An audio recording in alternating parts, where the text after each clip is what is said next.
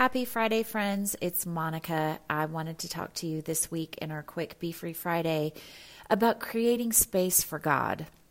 So, last week I was intentional about um, creating a place of stillness and quiet so that I could hear God better. Um, I cut out all my internal and external noise. I was intentional about what I put into my eyes and into my ears and into my mouth. Um, and I had just a m- much more focused prayer time last week. There was a specific list of things that I wanted to talk to God about. Um, and answers that I was looking for. And so um, I was just really diligent about carving out last week as a time to hear him better, to um, be less distracted, and to be a lot more focused. And the result of last week turned out to be a beautiful time of communion with God. I absolutely I felt His presence, I felt His peace, I felt calm, I felt settled, I feel, felt at rest. Um, I definitely felt less burdened, much less weary. Um, but what was crazy about it is I didn't necessarily see answers to the specific things that I was asking him about for last week. And instead, what he did was remind me of the things that he has done for me before and reassured me that if he has done these things before, if he has moved mountains before, if he has parted the sea before, if he has brought answers to things in my life that I needed before, that he is going to do it again, that he is absolutely for me and only setting me up to become more like him. Um, and he showed me answers to prayers that I um, had prayed a while ago and kind of had, you know, tucked away and forgotten about and showed me how he had provided answers to those, but somehow along the way I missed them. Um, and so even though I had sought for answers, the biggest blessing of it all was my time with him.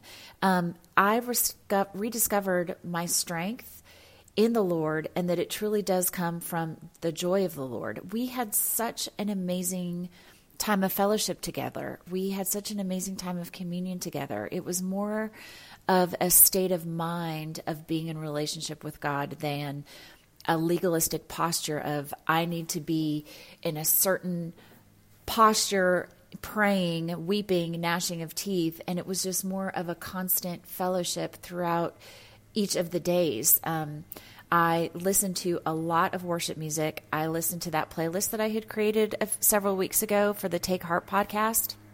I've added a lot of songs to that, but I really focused on the words and I focused on what they said and how, what they meant to me and how they resonated true in my life. And it just was a sweet and special time.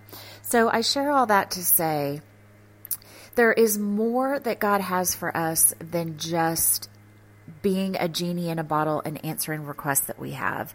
And there's more that He wants in our relationship than just to provide.